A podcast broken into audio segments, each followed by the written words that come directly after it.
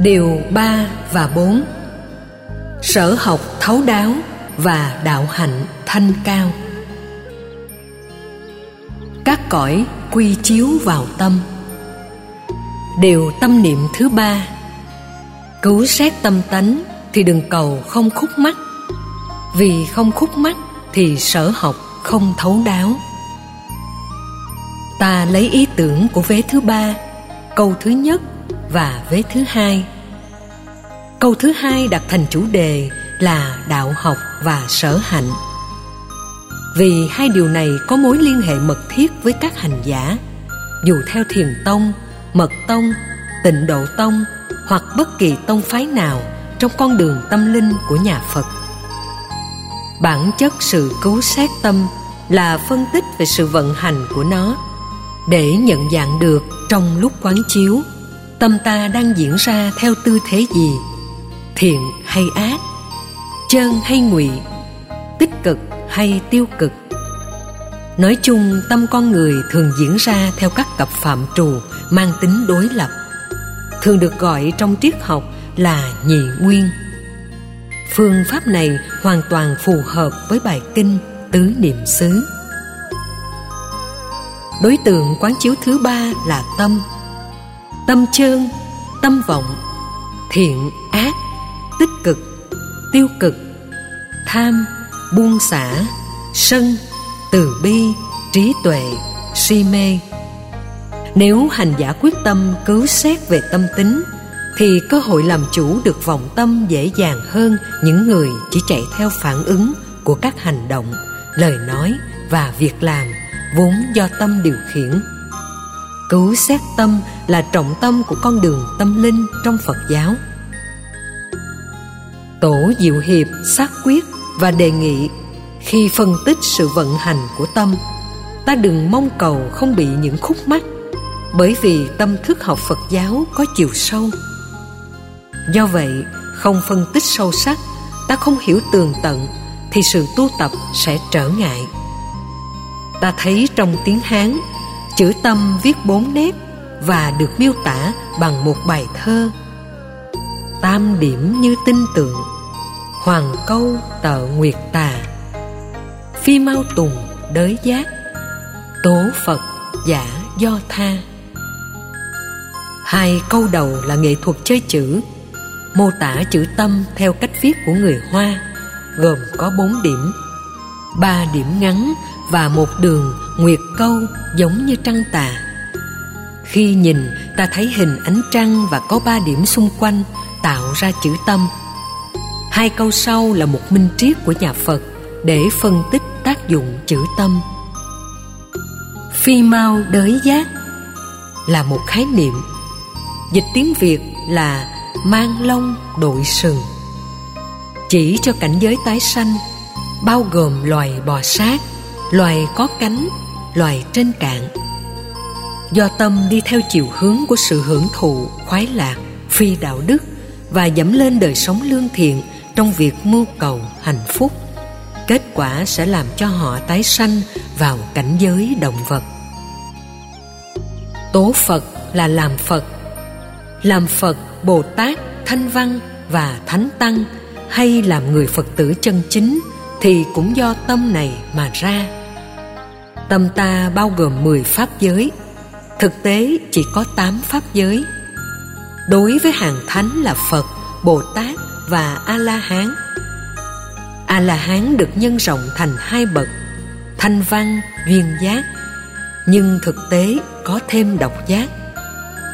Như vậy, cả ba xưng pháp, thanh văn, duyên giác và độc giác là ba cách tu mà quả vị chứng đắc là a la hán như vậy, về thánh chỉ có ba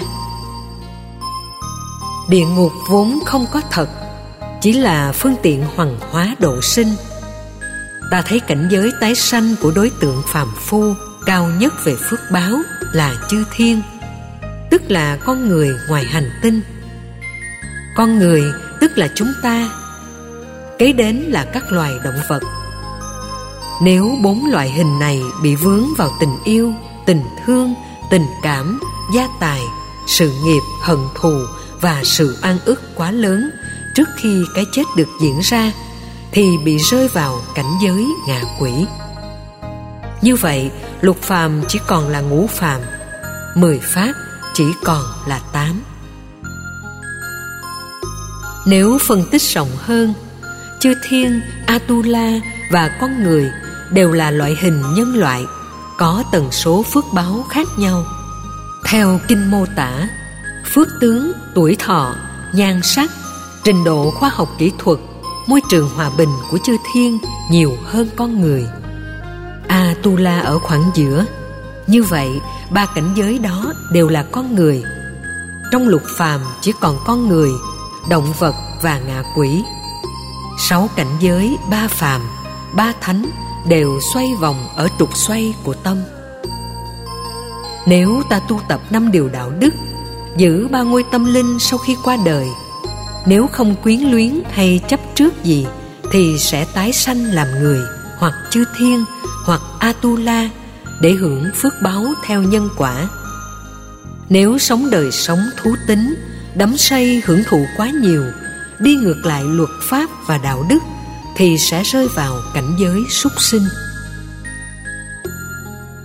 trước vào tình cảm quyến luyến sẽ bị rơi vào trong cảnh giới của ngạ quỷ. Bản chất ngạ quỷ không phải là những người phạm điều xấu ác, mà là những người tiếc nuối tình yêu, tình cảm, gia tài và bất cứ cái gì còn vấn vương trong lòng do chưa rũ bỏ được trước khi chết. Vì thế, ngạ quỷ không đáng sợ, mà chỉ đáng thương. Họ là đối tượng cần được quan tâm, giúp đỡ hỗ trợ của chúng ta để họ có thể rũ bỏ thân xác phàm, tái sanh theo nghiệp đúng như những gì họ đã gieo trồng. Như vậy, ta thấy sự vần xoay của các chủng loại sinh vật không phải tự nhiên, vô duyên, ngẫu nhiên, cũng không phải do thượng đế và các thần linh tạo ra, mà do nghiệp dẫn vào trong luân hồi sinh tử. Mỗi chủng loại có cộng nghiệp cộng nghiệp là nghiệp chung của một quốc gia dân tộc trong từng quốc gia, tập thể trong rất nhiều dân tộc, và nghiệp chung của những người tâm đầu ý hợp, quan điểm, ý tưởng, lập trường cùng chí hướng. Bên cạnh nghiệp chung, chúng sinh còn có nghiệp riêng. Nghiệp riêng quyết định hạnh phúc và khổ đau trong tầm ảnh hưởng của nghiệp chung. Sanh ra làm người không phải muốn hay không muốn làm người việt nam là được. Nghiệp đã phân định, ngoại trừ ta nỗ lực chuyển nghiệp theo hướng tích cực. Ví dụ, một người việt nam sống quá thiếu thốn về kinh tế, nên cuối đời họ khởi ra một ý niệm không muốn làm người việt nam, muốn tái sinh ở nước thụy sĩ để hưởng thụ hòa bình, không hận thù, chiến tranh tan thương, chết chóc không có những cảnh hại lẫn nhau như ở việt nam trong thời chiến cũng như thời bình. Nếu họ gieo trồng đủ phước nhân, sau khi chết sẽ có mặt ở nước thụy sĩ. Sự có mặt đó vừa là lôi kéo của nghiệp về phương diện nhân quả, vừa là sự phát nguyện định hướng.